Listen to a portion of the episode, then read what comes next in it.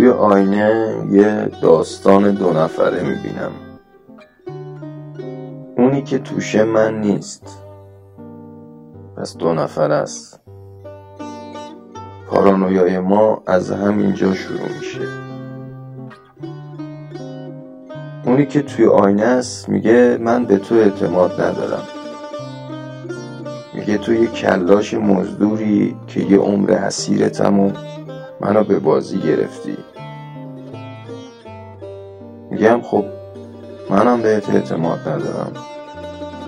اما ما این امامزاده رو با هم علم کردیم. تقصیر من چیه که تو باید اون تو باشی؟ میگه وسم بیبی رو لبن نمی‌کنه. لابد هستی که هستم. میگم بیا جامون رو عوض کنیم. میگه بیا جامون رو عوض کنیم.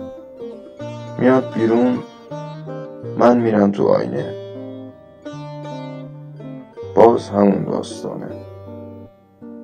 حالا من یه عمره حس می‌کنم تو مشت اونم و گه زده به بود و نبودم. میگم اصلا بیا بیا کنار هم بایستیم اونم میگه اصلا بیا. بیا کنار هم بایستیم شونه به شونه.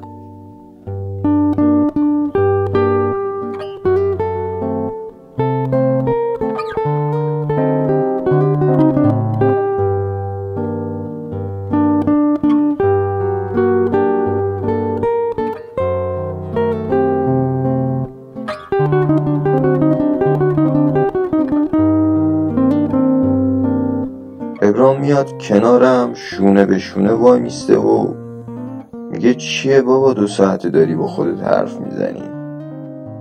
موضوع هر چقدرم که جدی باشه یه رو بیست دقیقه نه نیم ساعت. چند سال آزگاری که داری موخ ما رو می‌خوری؟ بی خیال بابا.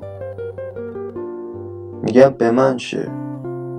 خب بحث بحث میاره دیگه.